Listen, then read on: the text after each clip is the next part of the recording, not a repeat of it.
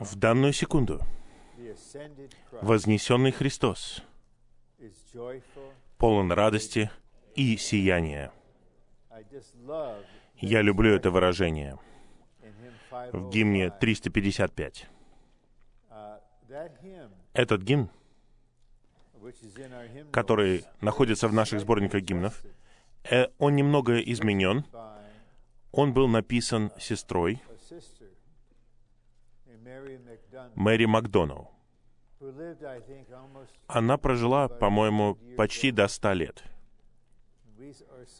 И мы так благодарны за то, что такая сестра оставила нам гимн, богатый в откровении и в переживании. Он полностью положительный. Человек, не просто Бог, человек есть во славе, чья жизнь для нас. И мы не можем видеть Его, хотя в духе мы можем принимать Его раздаяние.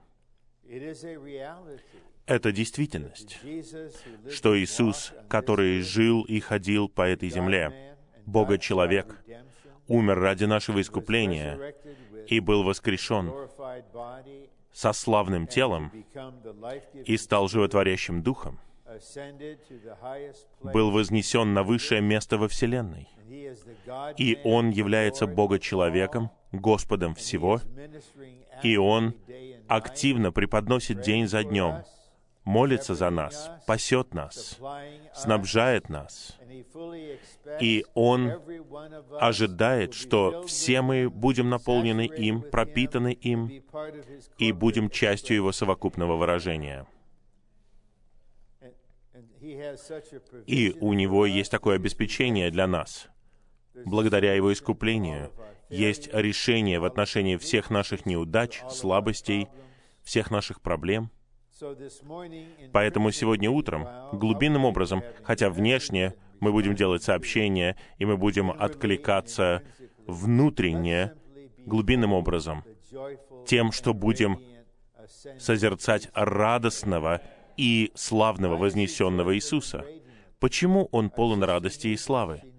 Наша сестра знала Господа таким образом, потому что Он ожидает — он не ожидает, что вы потерпите поражение. Он ожидает, что вы станете точно такими же, как Он. Вот что Он делает. Наша общая тема — это наслаждение Богом и замысел Бога. И мы отмечали, что Божий замысел — это Его твердое намерение — обрести на земле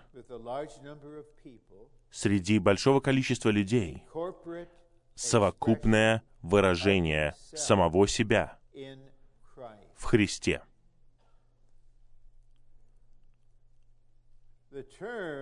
Термин, согласно Божьему пониманию, который используется в Новом Завете в отношении этого совокупного выражения, это церковь. Конечно, в природном человеческом разуме слово «церковь» прежде всего обозначает какое-то религиозное строение.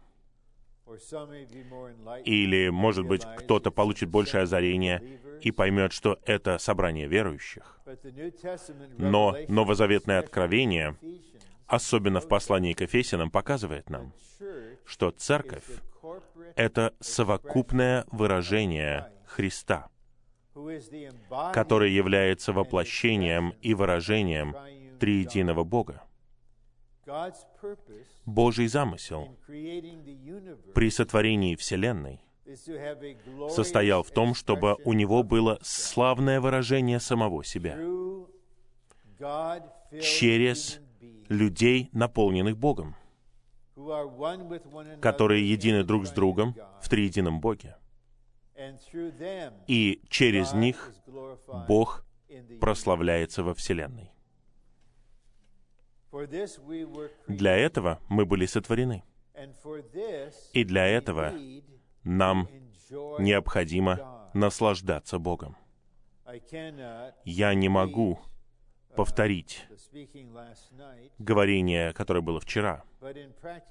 Но на практике, если мы хотим жить для Бога и ради Его замысла, нам необходимо положительное стремление и влечение.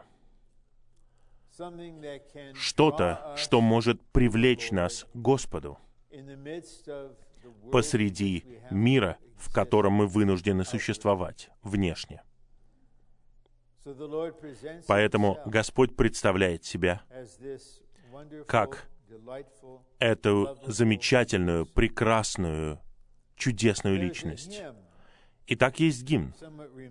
И я вспоминаю свой внутренний отклик, когда мы впервые пели этот гимн. «Слышал, видел ты Иисуса, сердце Он твое пленил?»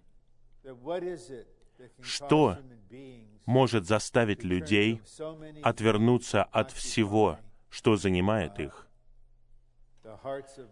от всего, что занимает сердца людей, от всего, что заменяет Бога в их жизни. Именно вид, осознание этой драгоценной, приятной личности Иисуса. Поэтому, чем больше мы наслаждаемся Богом, тем больше мы получаем побуждение жить для Божьего замысла и учиться в любой день, в любой момент, в любой ситуации. Мы учимся, как быть едиными с Ним. И тогда мы будем жить для Него в данный момент в этой ситуации. Поэтому теперь нам нужно перейти к следующим трем сообщениям. о чем-то более конкретном, о более существенном, в том, что касается нашего наслаждения Богом. и жития Ему для Его замысла. И очень быстро и довольно скоро я перейду к плану и перейду к этому внимательно. Но прежде всего, я хотел бы отметить основополагающий принцип в нашей жизни с Господом в отношении наслаждения. Настоящее наслаждение Христом основано на переживании Христа. Мы не можем наслаждаться чем-то, чего мы никогда не переживали. Поэтому, если вы гостите у кого-то дома, и сестра приготовила вам особое блюдо, о котором вы никогда не слышали. Культура такая другая, и это какое-то особое блюдо. Культура, в которой она выросла, совершенно другая, и она вам может все это рассказывать, она может выставить это на стол, но для того, чтобы насладиться этим особым блюдом, вам необходимо на самом деле переживать его, приняв его в свой рот, попробовав его на вкус, переживав его и усвоив его. Итак, радость существует не просто как какая-то отдельная вещь, которая витает в воздухе. Я наслаждаюсь супружеской жизнью, потому что я постоянно переживаю супружескую жизнь. Мы наслаждаемся церковной жизнью согласно нашему переживанию церковной жизни.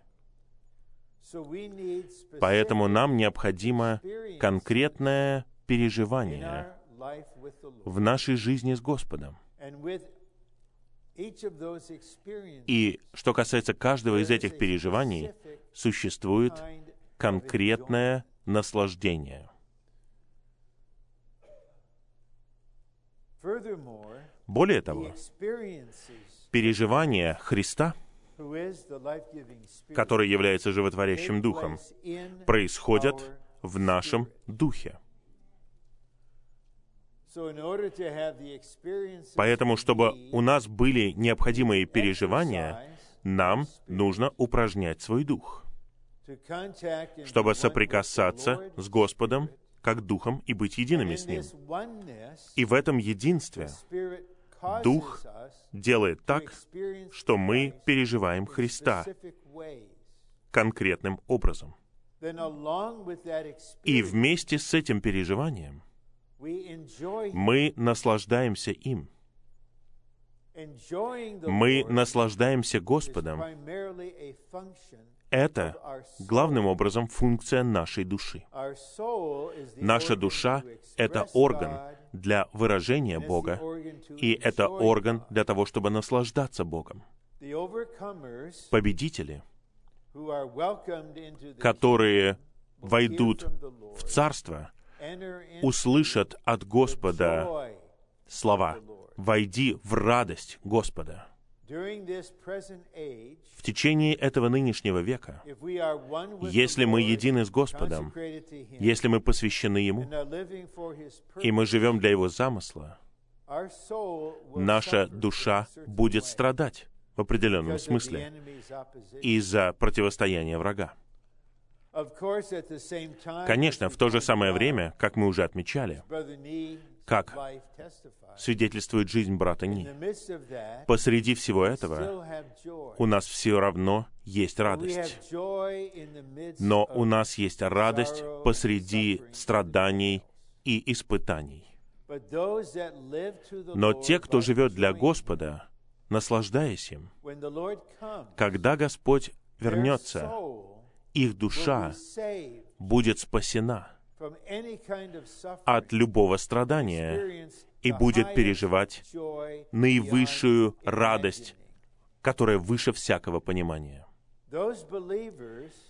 Те верующие, которые по какой-либо причине не живут для Божьего замысла, поэтому они не наслаждаются Господом, но на самом деле находят свое наслаждение главным образом в том, в чем неверующие находят наслаждение. В том, что касается получения наслаждения, они точно такие же, как неверующие, потому что у них есть человеческая нужда. Это нужда, потребность. Это не просто что-то добровольное. Нам необходима радость, точно так же, как нам необходима пища. Нам необходимо ощущение замысла, точно так же, как нам необходим воздух. Это встроенная человеческая потребность. И остается вопрос, а где мы будем находить ее? Какой она будет? И как она будет воздействовать на нас?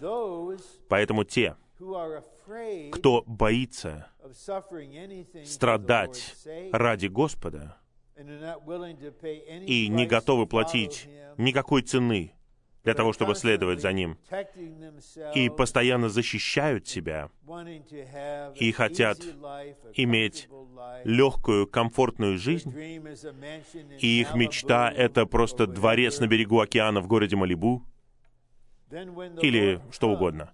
Когда Господь вернется, они не войдут в Царство. Они будут нуждаться в определенном периоде времени, чтобы созреть, и Бог Отец позаботится об этом. А теперь мы переходим к совершенно конкретному переживанию, в которое вплетена радость. И это взято из стиха, на котором мы будем делать акцент. Это Псалом 43, стих 4. «И я пойду к жертвеннику Божьему, к Богу моей величайшей радости». Итак, Бог назван Богом величайшей радости. Когда вы слышите выражение «величайшее», какое значение вы придаете этому слову? Когда вы говорите о величайшей, Это значит, что это превосходит все ожидаемое. Вы превысили ограничение скорости. Это значит, вы сделали что-то выше этого. И псалмист говорит, к Богу моей величайшей радости. Не просто к Богу величайшей радости, а к Богу моей величайшей радости. Есть радость, которая превосходит все остальные виды радости, известные людям. Это величайшая радость. И я хотел бы связать это слово «величайшее» со словом «наслаждение», чтобы у нас было что-то более конкретное. И какое-то свидетельство с большим воздействием. Бог — моя величайшая радость. Я попросил брата, пожалуйста, помочь нам прочитать стих 3 до стиха 4. В третьем стихе говорится, это молитва. «Пошли Твой свет и Твою истину. Они будут вести меня. Они проведут меня на Твою святую гору и в Твои обители». В Евангелии от Иоанна в 6 главе Господь Иисус говорит совершенно ясно.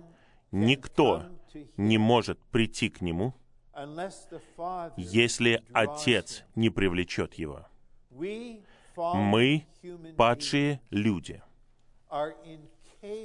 не способны по-настоящему прийти к Богу самостоятельно. Он знает это. Поэтому что-то должно привлечь нас.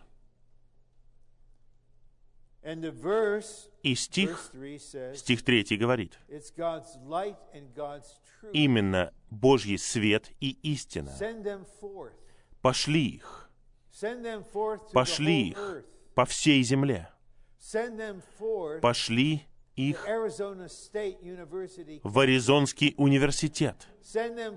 Пошли их по всем студгородкам в Соединенных Штатах и посмотрим, что произойдет. Пошли Твой свет и Твою истину. И когда Твои свет и истина придут к Божьим избранным, они поведут их. И сестра свидетельствовала вчера от лица молодой пары о том, что она читала книги служения, книги брата Ни и брата Ли, и что-то произошло. Они вышли из того места, где они находились, и последовали за Господом. Это воздействие света и истины они ведут нас не просто вообще, но на Божью святую гору, в положение воскрешенного и вознесенного Христа, в Его жилище, в Его скинию. Я хотел бы привести вам небольшое свидетельство. Я закончил богословское образование в Принстонском университете в 1964 году. И потом Господь вмешался, и Он начал влечь меня на основании желания, которое Он вложил в меня, чтобы я осуществлял Его совершенную волю, непозволительную волю, хотя я не знал, в чем Его совершенная воля. Я выбрал это. Я сказал «нет» тому, что Ты позволяешь, я говорю «да» тому, что ты замыслил. И в конце этого периода, после того, как я принял решение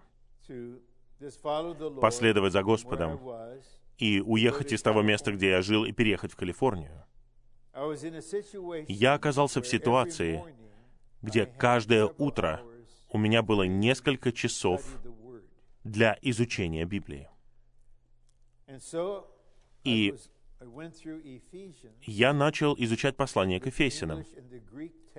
Я начал изучать английский и греческий текст, стих за стихом. Я читал эту книгу много раз. Я знал, более или менее, что там находится.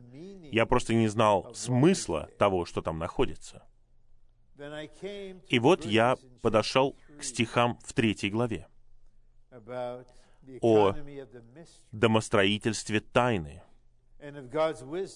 и о Божьей мудрости, которая явлена через церковь начальством и властям, согласно его вечному замыслу. И я буквально просто открыл рот от изумления. Я был потрясен. И у меня появилась простая молитва. Я сказал, Господь, человек, который может сказать мне, что значат эти стихи, я последую за этим человеком. И я не говорил, что я хочу следовать за каким-то человеком как за личностью. Я имею в виду, что если кто-либо покажет мне, что означают эти стихи, я смогу последовать за служением этого человека. Если ты знаешь это, тогда я могу доверять твоему служению. Это был факт. Я был чудесным исследователем богословия, но глубоко внутри я знал, я не могу полагаться ни на кого и ни на что среди богословов. Я не могу, и я не стал этого делать. И потом, где-то два месяца спустя, я оказался в Калифорнии, на севере Калифорнии, и я встретился с братом, который только что пришел в церковную жизнь в Сан-Франциско. Я не знал, что есть церкви.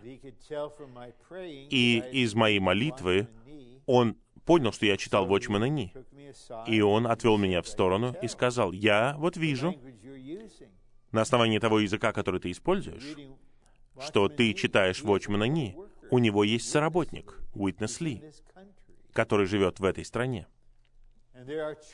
И есть воздвигнутые церкви. Я только что закончил читать «Нормальная христианская церковная жизнь». И он дал мне какие-то материалы служения. Те из вас, кто моложе, вам, наверное, придется узнать в Гугле, что такое мимеография. Это древний способ копировать документы. Нужно в музей пойти и посмотреть, что это такое. И вот я получил мимеографический экземпляр посвящения и еще один материал о почве церкви. Но то, что меня заинтересовало больше всего, это журнал, который назывался «Поток». И я открыл поток, этот журнал, и там была основная статья. Она называлась «Божий замысел в отношении церкви». И три раздела. И второй раздел был раскрытием этих стихов из послания к Ефесиным третьей главы. И я увидел это. Вот это! Вот что говорят эти стихи. Но я увидел это в отношении двух других вещей. Первое — почва церкви, основание для практической церковной жизни и постоянное посвящение. И этот свет, и эта истина — в журнале «Поток» повели меня, повели меня к Господу. И сообщение, сообщение о почве церкви повело меня в церковь Сан-Франциско.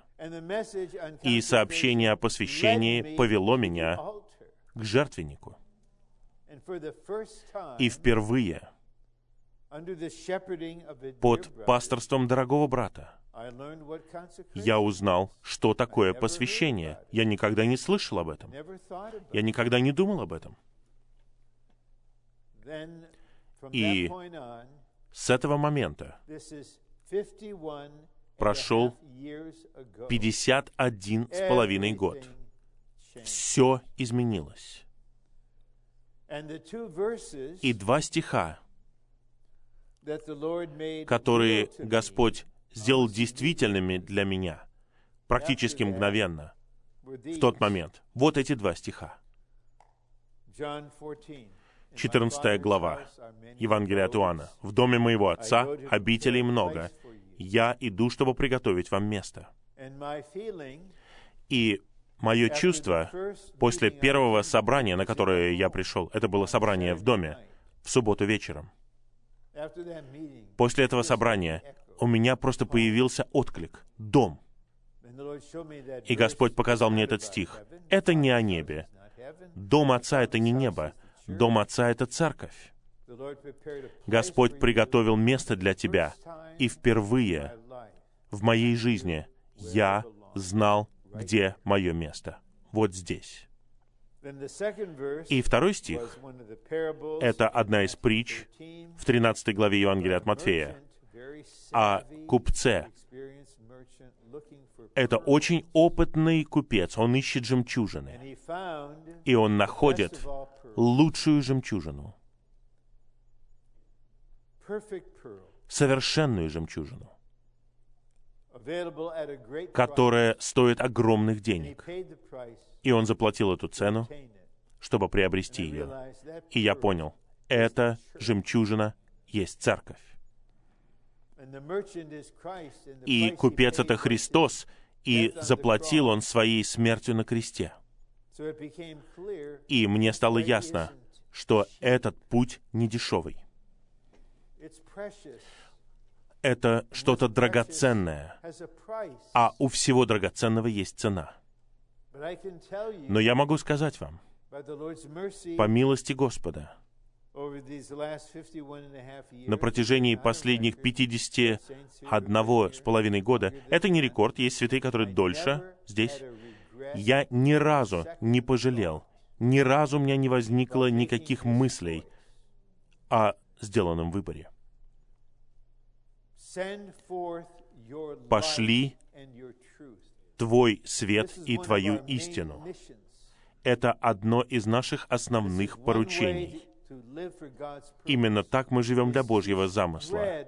Мы распространяем свет и истину по всей этой огромной территории. Просто пошли, сей семя обильно, свет и истина. Пусть они достигают людей повсюду. Аризонский государственный университет, здесь наверное, студенты со ста разных государств. Давайте молиться о том, чтобы свет и истина достигли студентов из каждого государства, из каждого народа. И пусть они придут в церковную жизнь здесь. Если они живут в этой стране, пускай здесь будут в церковной жизни, если нет, пускай уезжают к себе. Но мы увидели из этих стихов, свет и истина приводят нас на святую гору вознесенного Христа, в Скинию, в церковь а затем к конкретному месту, к жертвеннику. Я пойду к жертвеннику Божьему. И я понимаю, что здесь есть недавно спасенные. Вы, наверное, не знакомы с Ветхим Заветом. Но в Ветхом Завете народ Израиля построил строение, которое называлось Скиния. Это как шатер. И у него было две части. Первая часть называлась святилище, а вторая — святое святых.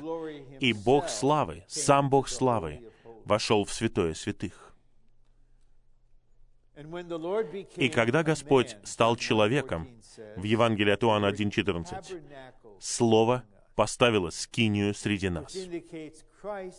Это показывает на то, что Христос есть истинная скиния, которая живет в нас.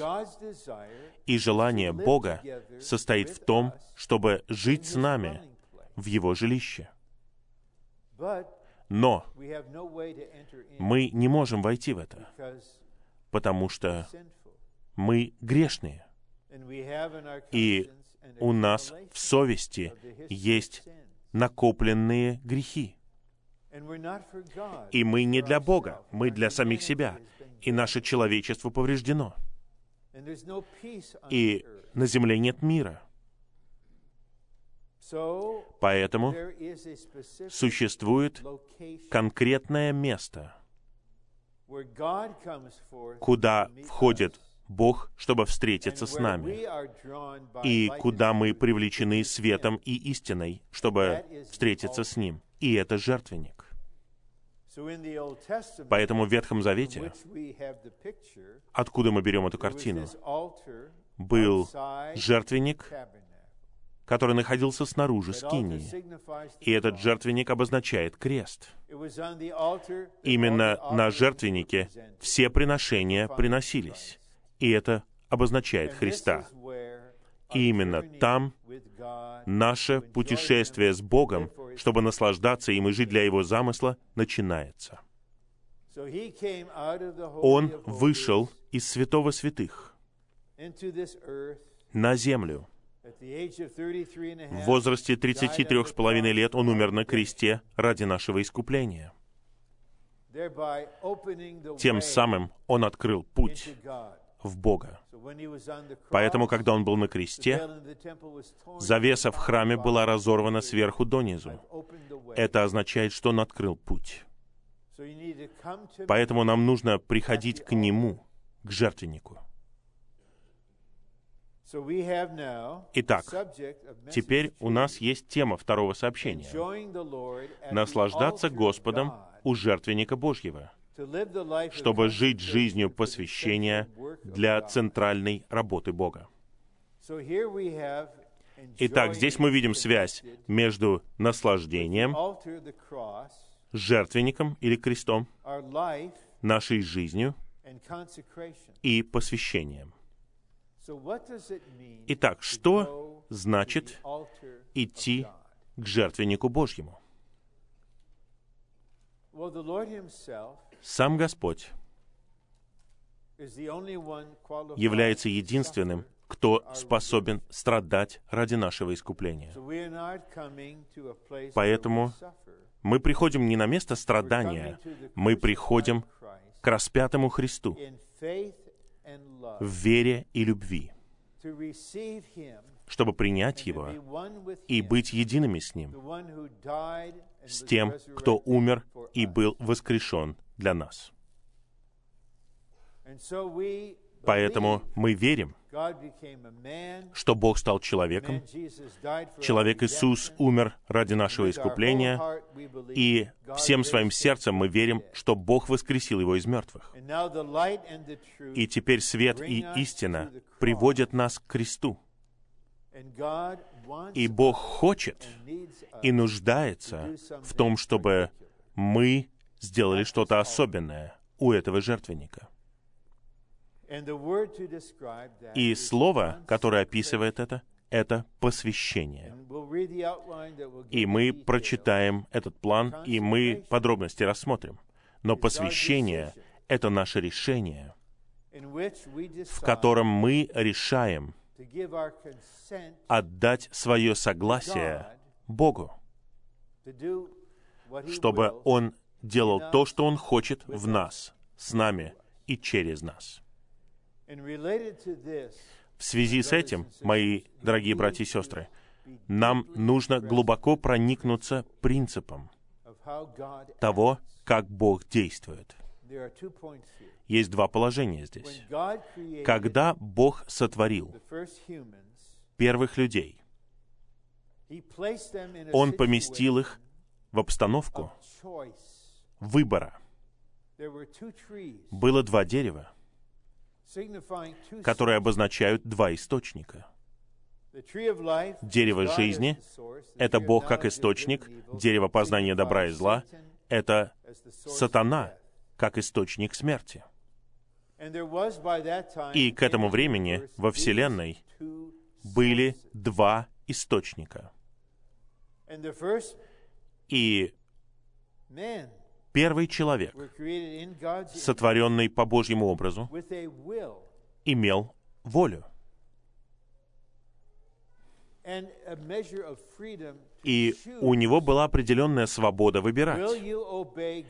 Будешь ли ты слушаться Божьего повеления, есть от любого дерева, включая дерево жизни, которое посреди сада? Просто не ешь от этого другого дерева. Это повеление включает в себя ответственность и включает в себя нашу свободу. Бог не сотворил человека и затем заставил его есть от дерева жизни. Он не сотворил роботов. Он не вложил микросхему в наш мозг, чтобы контролировать нас. У нас есть воля, и мы можем делать выбор. Бог не движется в нашей жизни, пока наша воля не сделает правильный выбор. Он не нарушит нашу волю. Он не будет заставлять нас. Он будет влечь нас светом и истиной. Они влекут меня, они ведут меня. И я пойду тогда. Я пойду к жертвеннику. Дело не в том, что они заставляют меня идти, и сопротивляться невозможно, и вот я здесь, у меня нет никакого выбора. Нет, они привели вас сюда. Теперь следующий шаг зависит от вас. Пойдете ли вы к жертвеннику Божьему? И представите ли вы себя Ему там? Отдадите ли вы себя Ему там? Чтобы Он исполнил свой замысел в вас и стал вашей радостью. Итак, мы видим, что Бог не переступает через нашу волю. Второе положение — это то, что Бог не движется, когда мы пассивны. Когда мы просто ничего не делаем, как в притчах говорится о ленивом. Он такой ленивый, что он опускает руку в блюдо, за пищей, и он не может поднять ее даже к рту.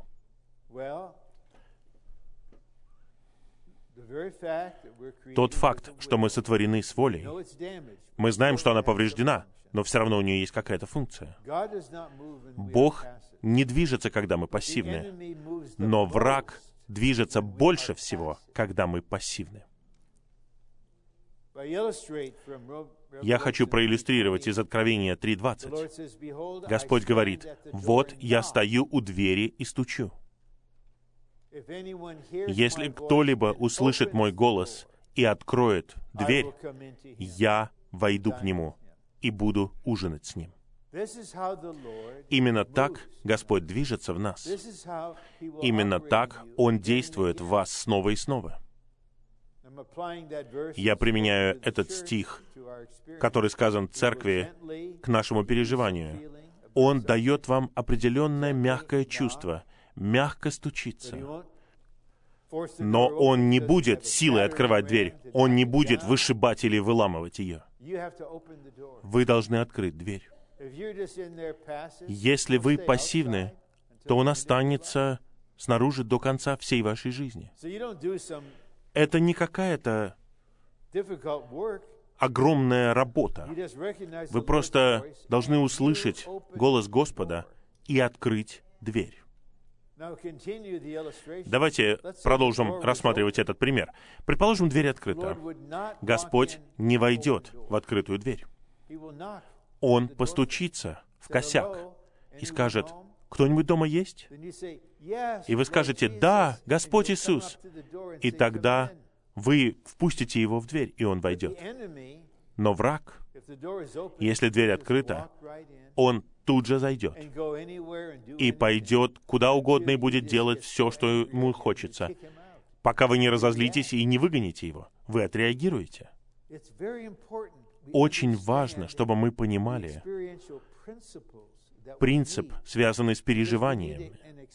Нам необходимо переживание для того, чтобы иметь наслаждение. И принцип жертвенника. Мы подходим к этому месту, к распятому Христу, это личность, и мы даем ему согласие. Мы добровольно приносим себя. и все, что у нас есть, и всех, кто у нас есть, мы приносим ему это, чтобы сделать это добровольно. Это и есть посвящение. Итак, теперь я перехожу к жертвеннику Божьему. Это первая часть, часть переживания. Я пойду. Я здесь. Я представляю себя. Вот я. И вот я обнаруживаю кое-что. Бог — моя величайшая радость. Почему я так счастлив? Я просто обычный человек. И я спокойно представляю себя Господу под тем светом, который я получил. Почему у меня такая радость? Просто подумайте, когда Господь на престоле, Его глаза повсюду, Он знает ситуацию всех семи с лишним миллиардов людей на земле.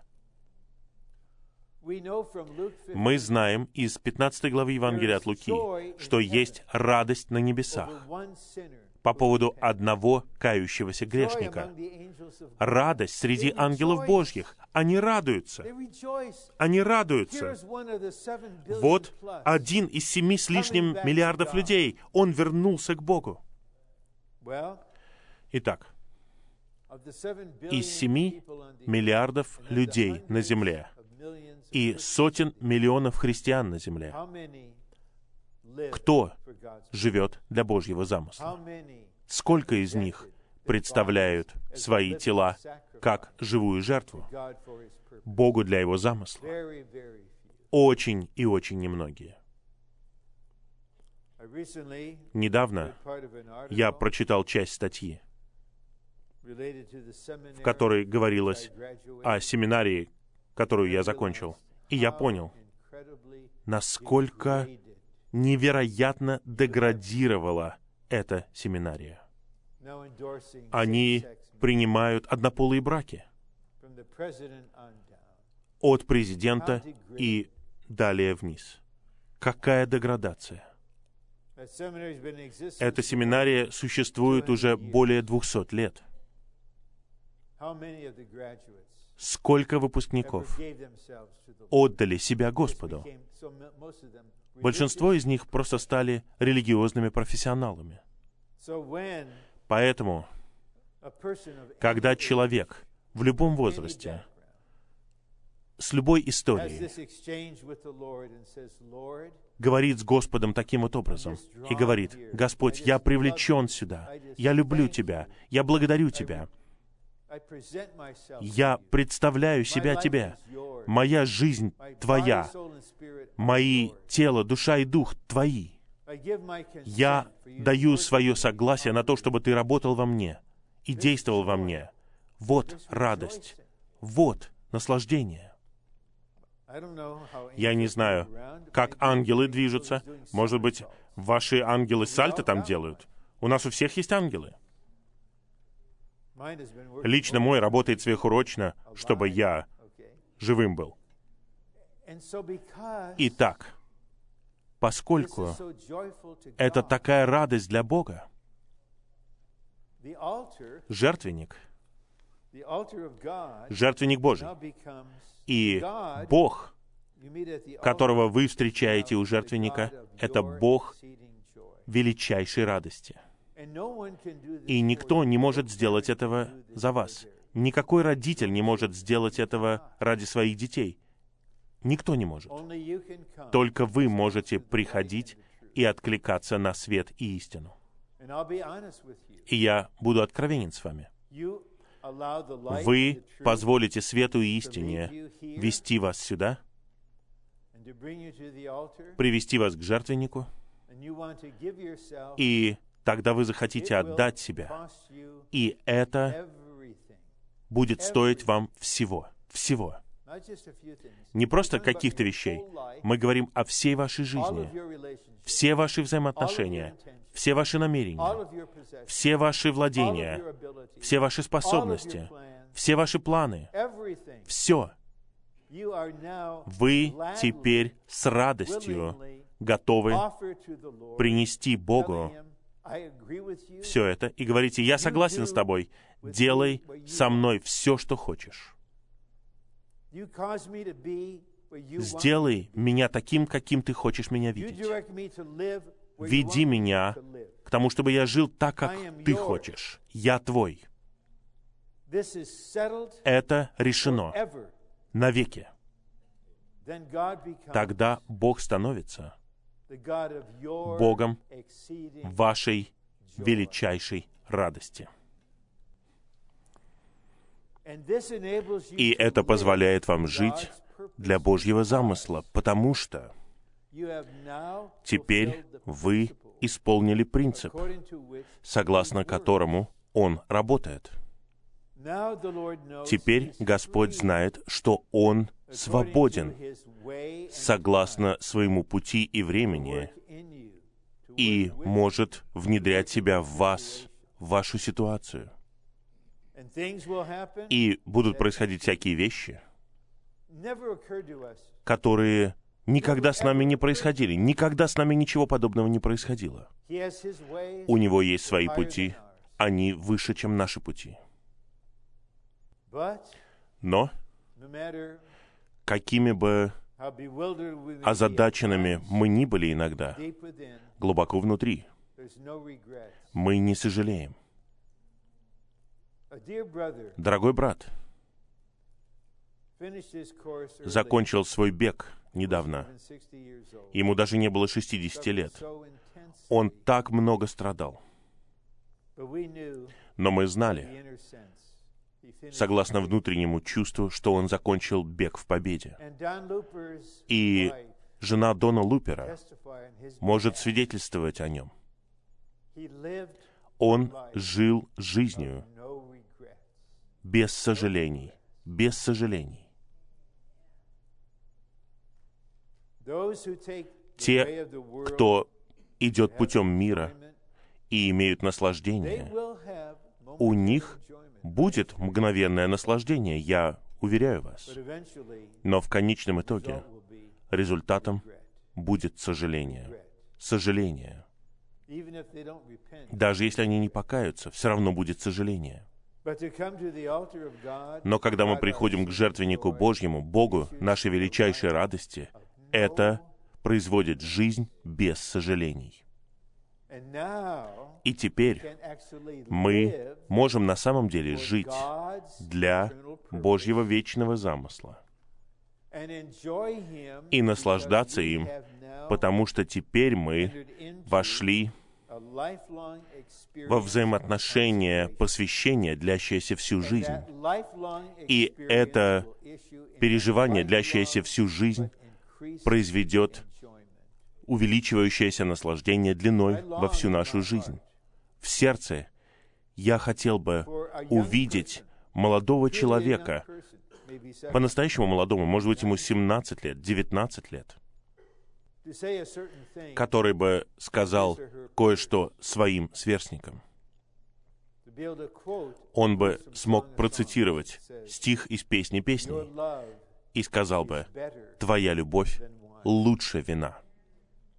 Если кто-то моего возраста говорит 17-летнему человеку, что все удовольствия мира — это суета, все это разрушит тебя, уничтожит тебя, они послушают с уважением, но в сердце они подумают, «О, ты пожилой человек, ты уже вкусил все это, а теперь ты старый. Мы хотим попробовать сами. Но когда кто-то вашего возраста, в вашей ситуации, говорит вам, он более приятен, чем видеоигры, им можно больше наслаждаться, чем этим или тем. Вам нужно наслаждение, вам нужно удовольствие, но его любовь лучше вина. Это свидетельство посвященного подростка своим друзьям своим сверстникам. Ничего религиозного. А теперь мы рассмотрим план, и мы увидим связь между тем, чтобы наслаждаться Господом у жертвенника Божьего и жить жизнью посвящения для того, что мы называем центральной работой Бога. Бог делает многое, но у Него есть центральная работа. И все зависит от нашего участия в этой центральной работе. И насколько я понимаю, на основании десятилетий переживаний, это лучший путь взаимодействовать с Господом. Мы увидим это. Первое. Чем больше мы приходим к жертвеннику Божьему, к Богу, который является нашей величайшей радостью, тем больше мы живем жизнью посвящения. Мы читали стихи из второго послания Коринфянам. Там говорится, что один умер за всех, значит, все умерли. Чтобы те, кто живет, уже не себе жили. Жить себе значит, вы устанавливаете свой путь, вы устанавливаете себе цель, вы определяете, кем вы хотите быть и что вы будете делать. Вы живете себе. Но когда вы живете Господу, вы позволяете Ему устанавливать цели. Его воля осуществится. Он определяет путь. Вы живете Ему. Вы живете. Господь говорил в Евангелии от Матфея о том, что мы должны входить в узкие ворота. Это посвящение. И потом мы идем по стесненному пути. Это жизнь посвящения. Господь дает нам нашу жизнь день за днем. Он хочет, чтобы мы жили сейчас. Молодые, я думаю, будет справедливо сказать, живут по большей степени в своих мечтах в будущем. Пожилые люди, по большей части, живут в своих воспоминаниях о прошлом. Я помню, однажды я работал на работе, и у меня был разговор там с одной пожилой женщиной.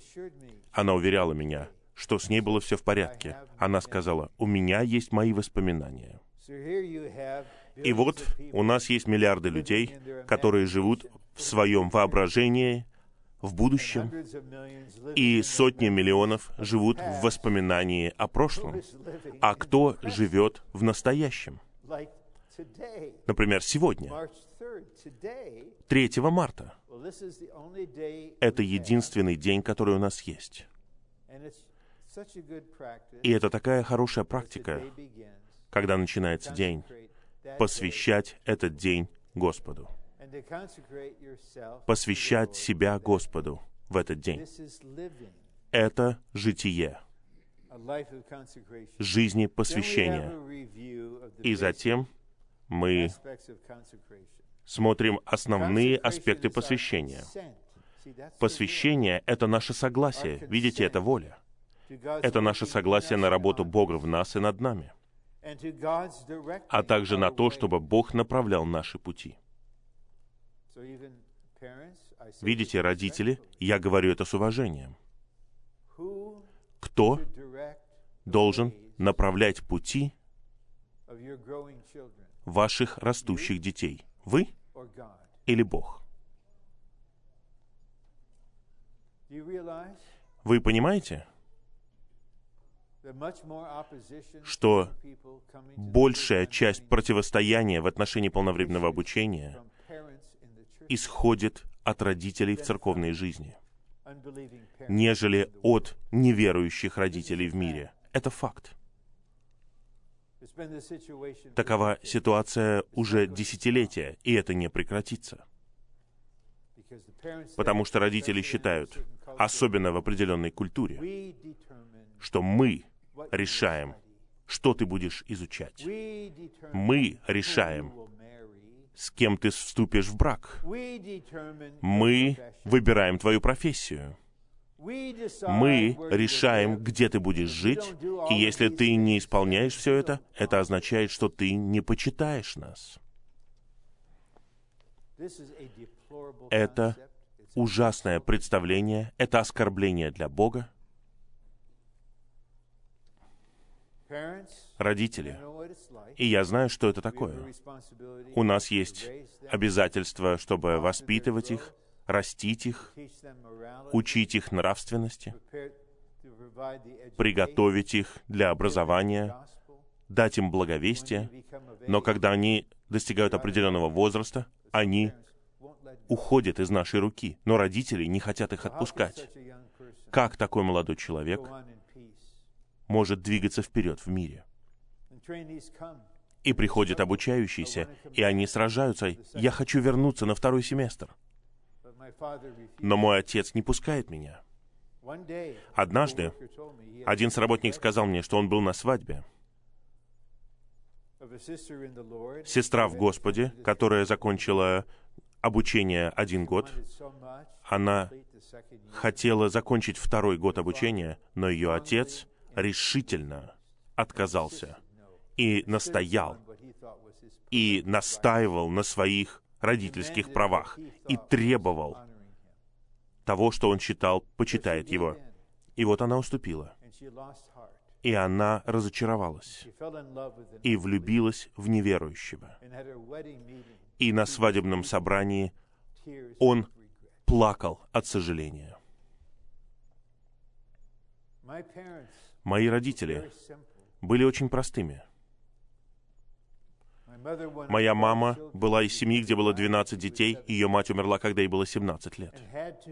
И она вынуждена была отказаться от стипендии в университете в Мичигане, потому что это было время депрессии. Она должна была переехать в Детройт и работать в больнице, чтобы семья выжила. Мой отец был один из 13 детей. Его отец погиб во время несчастного случая на шахте, когда ему было 4 года. Он перестал ходить в школу после восьмого класса. Он пошел в училище и стал рабочим на заводе Форда. Очень простой человек. Но я помню, когда я был маленьким мальчиком, и моя мама говорила мне, с дня твоего рождения мы начали откладывать по 10 центов в день на твое образование в университете.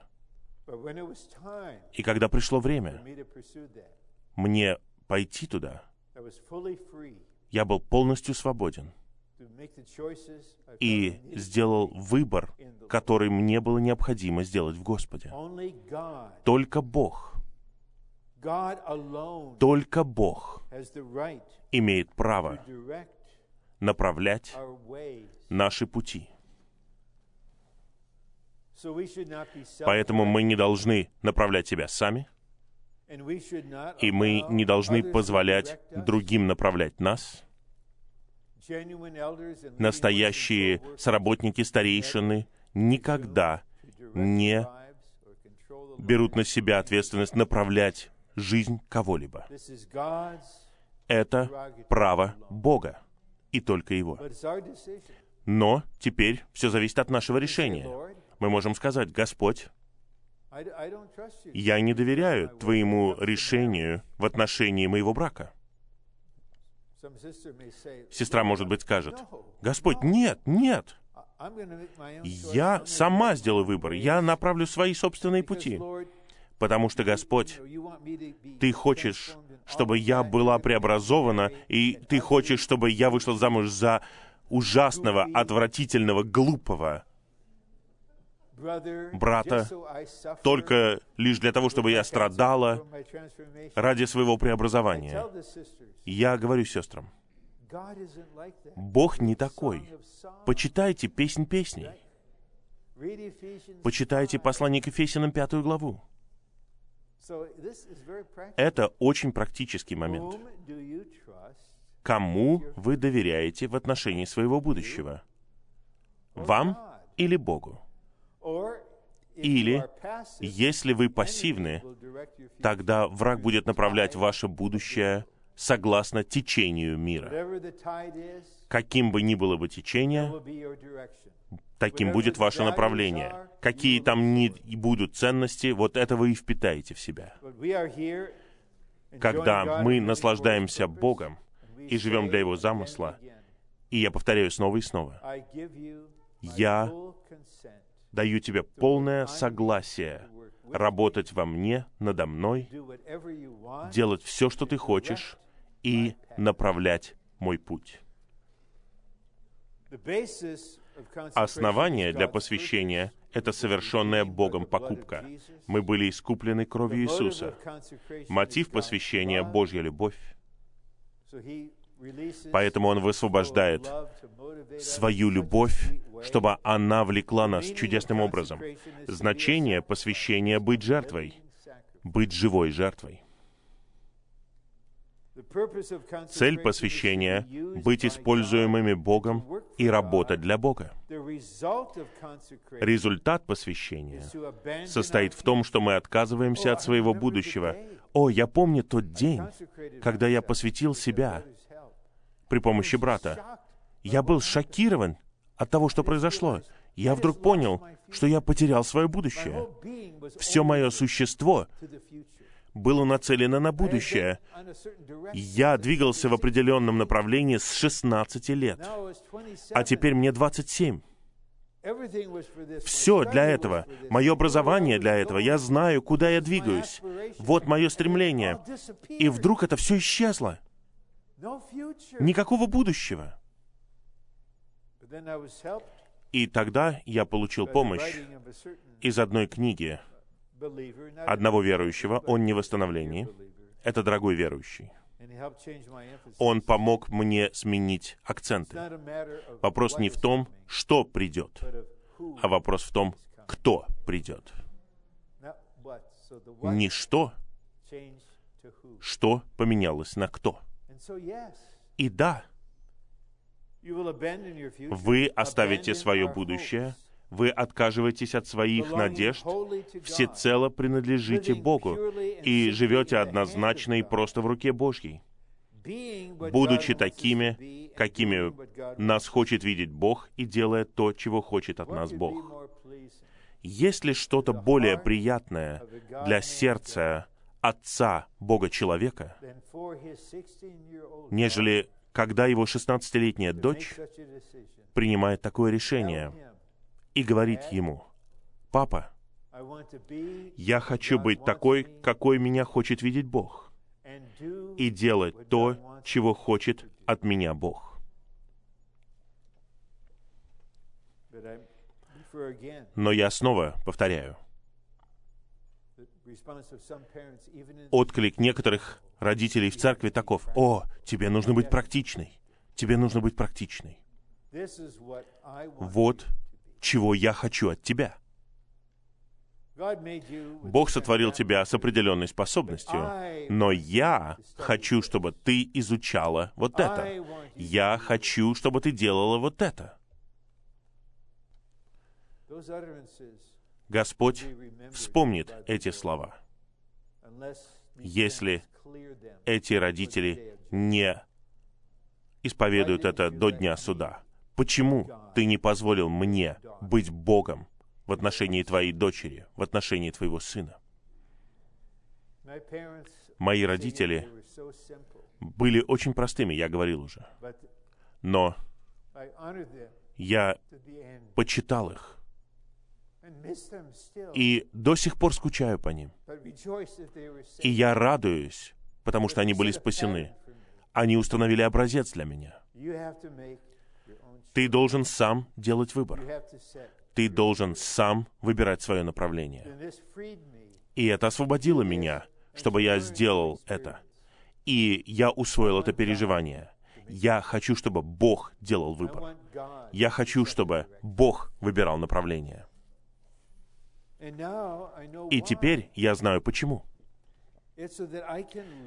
Только лишь для того, чтобы я жил день за днем ради его центральной работы, которой мы сейчас дадим определение. Поэтому переходим ко второму. разделу. Божье новозаветное домостроительство предназначено для того, чтобы приготовленный и завершенный триединый Бог был внедрен в нас и стал нашей жизнью и самим нашим существом. Видите, Божий замысел состоит в том, чтобы Он получил церковь как свое совокупное выражение. А теперь нам нужно подумать об этом. Мы можем выражать лишь то, чем мы являемся. Я помню, у нас были собаки. У нас были две большие собаки. Приятные собаки. Это были овчарки, колли.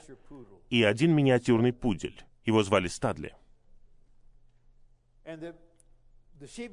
И овчарки, у них были длинные хвосты, и волосы закрывали их глаза. У них был глубокий лай. Поэтому, когда человек подходил к двери, они подбегали к двери и лаяли «Вов! Вов!» и махали хвостами. И с ними был пудель. Он хотел быть большой собакой. И поэтому он тоже подбегал. И у него был высокий голос, и вот такой хвостик, и он не махал им, он вибрировал им. И большие собаки говорили «вуф, вуф», а он говорил «вуф, вуф». Стадли, ты можешь выражать только то, чем ты являешься. Ты пудель. Ты небольшая овчарка. Ну, мы лишь люди. Поэтому мы не можем выражать Бога. Как мы можем выражать Бога, если мы можем выражать только то, чем мы являемся? К чему я веду? Бог должен сделать вас такими же, как Он. По жизни, по природе, по составу, чтобы вы выражали Бога, который встроен в ваше существо. И это его центральная работа — пропитать вас. А теперь, в самом начале этого предложения, во втором римском пункте, мы видим слово «домостроительство». И для кого-то из нас это новое слово, и даже для остальных из нас нам необходимо знать последовательность в Боге в отношении этих вещей. Поэтому в первой главе послания к Ефесянам, в стихе 9 говорится, «Поведав нам тайну своей воли, согласно своей отраде, которую Он замыслил в себе». Итак, помните, у Бога есть воля в отношении того, что Он замыслил и решил. И в этой воле есть отрада. На основании своей воли и отрады Он замыслил свой замысел. В одиннадцатом стихе говорится, в котором мы и были назначены в наследие, будучи предопределены согласно замыслу того, кто совершает все согласно решению своей воли. Решение его воли — это Божье решение в отношении пути, при помощи которого он все осуществит.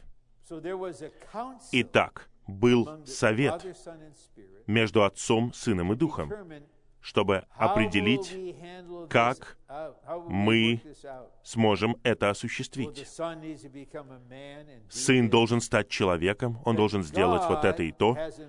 И у Бога есть устроение, очень подробное, в отношении каждого из нас, в отношении всех ситуаций, постоянно. Это решение Его воли.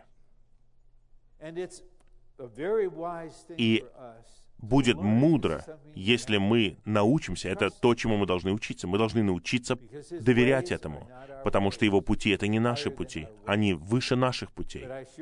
Но, уверяю вас, он знает, что он делает. И даже Иаков, Иаков. Представляете, как ухаживать не надо, братья? Вот он видит прекрасную женщину, он тут же влюбляется, и как он начинает, он целует ее и начинает плакать. Начинать нужно не так. Не нужно делать ни того, ни другого. Поначалу не делайте ни того, ни другого. Я надеюсь, вы будете много целовать, но попозже. И плакать как можно меньше. Итак, мы знаем, что произошло, когда он получил Лию в итоге. Он проснулся в шатре, он не поднял руки и не сказал, «О, слава тебе, всевластный Бог! О, все работает вместе на благо! Это чудесно!» Глубоко внутри я хотел этого всегда. Он говорил, «Нет! О, что это такое? Где моя Рахиль? Лаван, ты обманул меня! Ты обманщик!»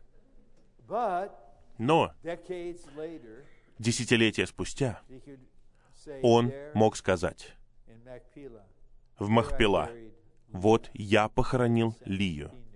И он глубоко внутри знал, что она Божий выбор. И в конце своей жизни он оглянулся назад и поклонился Богу, который пас его всю его жизнь. Те из вас, кто молодые или среднего возраста, я хочу заверить вас, вам необходимы мы, пожилые святые. Вам необходимо много пожилых святых, которые не имеют мнений, они просто свежие и зрелые в Господе, и они могут помогать вам увидеть. Я оглядываюсь назад на свою жизнь и просто поклоняюсь Богу. Я просто склоняюсь перед Богом. Господь, я благодарю Тебя, что когда мне было 19 лет, Ты закончил мои взаимоотношения с этой подругой. Мое сердце было разбито в то время, но теперь я поклоняюсь Тебе. Если бы я женился на ней, все было бы ужасно. Просто было бы ужасно. Благодарю Тебя, благодарю Тебя, что Ты это сделал. Итак, может быть, вы, как я, мы все вознесем запоздалые «Аминь», благодарение и «Аллилуйя». Но Господь скажет, ничего страшного. Для меня тысяча лет как один день. Я ждал всего лишь семь минут, и все.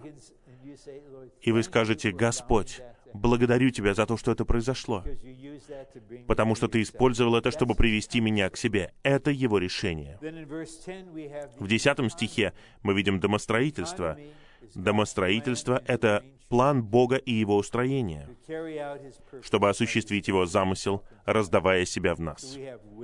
Поэтому у нас есть воля, отрада, замысел, решение и домостроительство. И вот мы на самом деле говорим о плане и об устроении, при помощи которого Бог раздает себя в нас. Самое важное и таинственное положение, раскрытое в Библии, заключается в том, что окончательное намерение Бога состоит в том, чтобы внедрить самого себя в Его избранных людей. Это самое главное, что он делает. Жить для Божьего замысла значит жить для этого намерения, потому что так он обретает свое совокупное выражение. Вечный замысел Бога заключается в том, чтобы внедрить себя самого в нас, как нашу жизнь и наше все, чтобы мы принимали Его как свою личность, жили Его и выражали Его. Это желание Божьего сердца и средоточие Библии. Это его замысел. Это не что-то объективное. Вот я делаю это, или иду туда, или занимаюсь этим или тем. Нет, вопрос не в этом. Это что-то очень личное и внутреннее. Божий замысел состоит в том, чтобы внедрить себя в вас, чтобы Он стал всем для вас, чтобы Он пропитал вас, пронизал вас, пока вы не станете Его живым выражением. Это Его замысел. И когда мы взаимодействуем с этим, когда мы приходим к жертвеннику Божьему, к Богу нашей величайшей радости, тогда у нас есть такая внутренняя радость, когда это происходит. Когда наше «я» свергнуто с престола, когда наше «я» отвергнуто и мы отрекаемся от Него, когда Христос становится вашей личностью и живет в вас, эта замечательная, прекрасная, лучезарная личность живет в вас, как вы можете не быть при этом счастливыми? Но если вы в своем «я», если вы упрямы, это «я» убьет всю радость и сделает вас несчастным и каналом несчастья для всех остальных вокруг вас. это прекрасная личность. Павел говорит, угодно Богу открыть своего Сына во мне. Бог счастлив раскрыть своего Сына в этом противнике Савле Тарсянине. И Павел теперь говорит, Христос живет во мне, Христос образуется во мне, Он устраивает себе дом в моем сердце. Я живу Его, я возвеличиваю Его. И на каждом этапе переживания есть больше радости. В. Божье намерение заключается в том, чтобы Христос был основательно внедрен в наше существо. Это Его намерение, день за днем. Итак, вы можете быть в душе, вы можете молиться, вы можете снова ждать на красной стрелке, на перекрестке. И впереди вас водители с медленными рефлексами. И Господь верен, и Он напоминает вам. И вы говорите, Господь, сегодня внедряй себя в меня. Я серьезно это говорю. День за днем. Я говорил это много раз.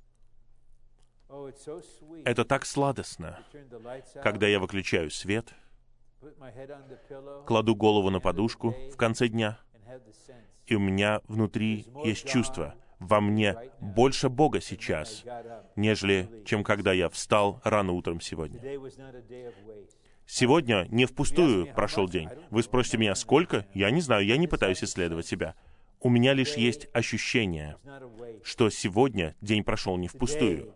Сегодня был день, в который у Бога было чуть-чуть больше возможности раздать себя в меня. И последний раздел. Божье новозаветное домостроительство сосредоточено на Божьей центральной работе. Это должно стать нашим центром. Лично, не теоретически. Я могу засвидетельствовать перед вами, что это мой центр в моем существе. Это милость Господа за то, что Он вмешался в мою жизнь двадцать с лишним лет назад и произвел внутренний поворот во мне и все изменилось. Господь, я живу для Твоей центральной работы. Моя молитва сотни, тысячи раз. Это послание к Ефесянам, 3 глава. Устраивай себе дом в моем сердце, пропитывай меня, пронизывай меня, живи во мне, охристовывай меня. Сделай меня воспроизведением себя для своего совокупного выражения. Божья центральная работа, Его уникальная работа во Вселенной и на протяжении всех веков и поколений заключается в том, чтобы внедрить самого себя в Христе, в Его избранных людей, став одним с ними. Я понимаю, что я не прочитал конец пункта В. Однако в нашем духовном поиске у нас может не быть заботы об этом. Вместо этого мы можем заботиться только о своем намерении. Итак, в конечном итоге в нашем духовном искании должен произойти вот этот поворот. Господь, теперь я ищу Тебя. Ты мое средоточие. Внедряй себя в меня для тела сегодня. И моя молитва сосредоточена на этом. И все, о чем я молюсь, даже если это что-то личное, связанное со здоровьем, с отношениями, с семьей. Все это связано с этим средоточием. Делай это, делай то, Господь, ради Твоей центральной работы. Б. Под третьим пунктом. Замысел Бога состоит в том, чтобы внедрить себя в нас, сделав себя нашими внутренними элементами. Это его замысел. Поэтому чем больше мы наслаждаемся Богом, тем больше мы взаимодействуем с Его замыслом внедрить себя в нас. Этот замысел является центром Вселенной. И без этого замысла христианская жизнь бессмысленна. Каким-то святым может быть трудно, когда они уже в пожилых годах. Вы здесь уже много лет. Трудно сказать, наверное, это, но я уверен, что они ощущают это. Господь, я в церкви, но каким-то образом все потеряло смысл. Даже моя христианская жизнь потеряла смысл. Но вы движетесь вперед, но глубоко внутри вы недовольны. Ну, все это потому, что смыслом является не этот центр. Когда Божий центр становится вашим центром, все меняется внутри и ваше чтение Библии, даже если время очень мало, потому что маленькие дети, они не знают, что это утреннее оживление мамы. Они встают в 5.40, и они просто полны активности. Они не знают, что это ваше личное время с Господом, поэтому ваше время сокращено. Но у вас есть ясность.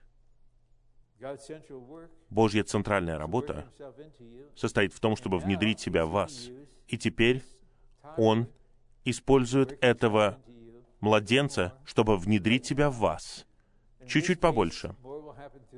И в данном случае больше будет исходить от младенца, нежели от Библии, хотя он хочет, чтобы вы читали Библию, потому что он действует через все. Надлежащий приоритет заключается не в том, чтобы мы работали для Бога, а в том, чтобы Бог внедрял себя в нас. Духовное продвижение заключается в том, что мы позволяем Богу обрести почву внутри нас. Вы хотите продвигаться вперед. Здесь мне нужно быть осторожным, потому что это нечто положительное. Пусть Господь покроет меня и покроет братьев. Но когда я молился с братьями вчера перед собранием и перед собранием сегодня, я не искал этого, но я могу сказать по их молитвам, что в них произошло увеличение Христа во всех братьях. Их тон, содержание, чувство их молитвы, все это выражение того, что происходит в их внутреннем существе. Этот год, с тех пор, как я был здесь в прошлый раз, не прошел впустую. Господь увеличивался во многих братьях и сестрах. Это наше продвижение. Мы должны позволять Богу. Представляете, Он Бог, Он всемогущий, но вы можете позволять Ему или не позволять Ему. Бог в каком-то смысле будет слушаться вас, по крайней мере, почитать ваше решение. Просто скажите Ему, если вы пассивны, Он не будет ничего делать. Ну вот, предположим, брат готов сделать предложение сестре, он любит ее, они встречались уже какое-то время, он ведет ее в какое-то место, и он встает на одно колено. Я не знаю, почему они так делают. И вот он, хотите сделать так, пожалуйста. Он встает на колено, открывает маленькую коробочку и говорит все, и говорит, выйдешь ли ты за меня замуж? И сестра просто молчит. Господь соединил нас вместе, я люблю тебя, ты выйдешь за меня замуж? И он закрывает коробочку, встает на ноги и говорит, давай я отвезу тебя домой. Потому что пассивность равнозначна ответу «нет». Правильно? Только «да» — это «да». «Нет» — это «нет». И если нет ответа, то это тоже нет. Поэтому не будьте пассивны по отношению к Богу. Когда Он встает на одно колено с маленькой коробочкой, с чем-то драгоценным внутри и говорит, «Я хочу быть твоим мужем. Я хочу, чтобы ты был частью моей жены». Не будьте пассивными. Не думайте, что вы при этом духовные. Нет, это пассивность смерти. Не оставайтесь в пассивности смерти. Упражняйте свой дух. И делайте, что делают сестры при таких случаях. Они плачут от радости, они радуются, они улыбаются, и они просят других фотографировать их, потом они выкладывают в интернет, и мы все радуемся, я получаю имейлы. О, мы радуемся с вами, потому что эта сестра не пассивная была. Но брат первый, конечно, начал действовать. Кто-то из них нуждается в подталкивании. О, будь мужчиной, мужчиной будь. Мужчины действуют. Пускай женщина будет женщиной, а ты будь мужчиной, мужик. Это мое воодушевление для неженатых братьев. Будьте мужчинами, действуйте. Бог стоит за вами. Сестра ждет месяцы уже. А со стороны сестер, когда это происходит, не будьте вот такими. Поэтому не приходите к Господу утром и говорите, «О, я люблю тебя». Вы просто приходите Не ждите чувства. Говорите, Господь, обращаю свое сердце к Тебе. Я открываю свое сердце для Тебя. Господь, я призываю Тебя и люблю Тебя. Я отдаю этот день Тебе. Очисти меня своей кровью. Я принимаю Тебя как приношение. Тогда Он будет работать. В. Чем больше мы наслаждаемся Господом, живя жизнью посвящения для центральной работы Бога, тем больше мы становимся человеком, который взаимодействует с триединым Богом для Его центральной работы. Мы наслаждаемся, и мы продвигаемся вперед. И что это за человек? Нищий духом, чистый сердцем, тот, кто отбрасывает все внутри себя, чтобы искать Бога с чистым сердцем, тот, кто обращается к Господу простым образом,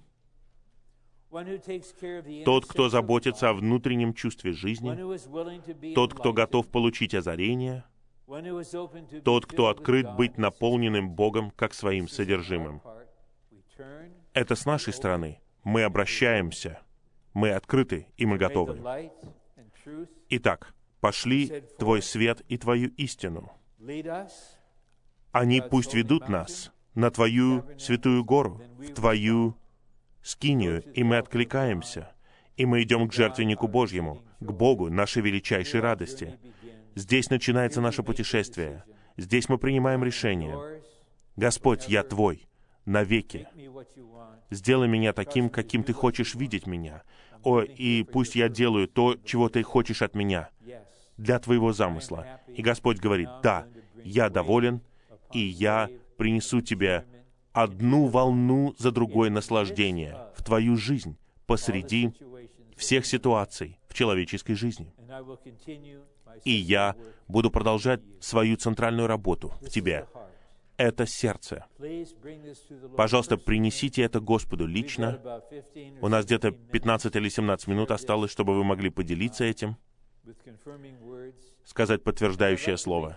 И я хотел бы обратиться ко всем, кто не говорит по-английски. У нас здесь много испаноязычных святых. Пожалуйста, не сдерживайтесь. Просто вставайте и говорите по-испански. Пусть кто-то переведет для вас или на любом другом языке. Мы все в этом вместе. Нам необходима ваша доля. Пожалуйста, молитесь по-испански, пойте по-испански, пророчествуйте по-испански. Кто-то переведет для вас. Нам необходимо, чтобы дух каждого тек. Было бы хорошо, если бы мы ограничили свое говорение примерно минутой. Хотя мы не будем э, засекать время и ограничивать вас звуком пианино. Нет, просто скажите подтверждающее свидетельство. Пожалуйста, не будьте вот такими. Господь стучится в ваше сердце и просит вас встать и говорить минуту, поделиться чем-то, чтобы подтвердить это слово сегодня. Хорошо. Ваша очередь. Пожалуйста, начинайте. Искупайте время, будучи едиными с Господом.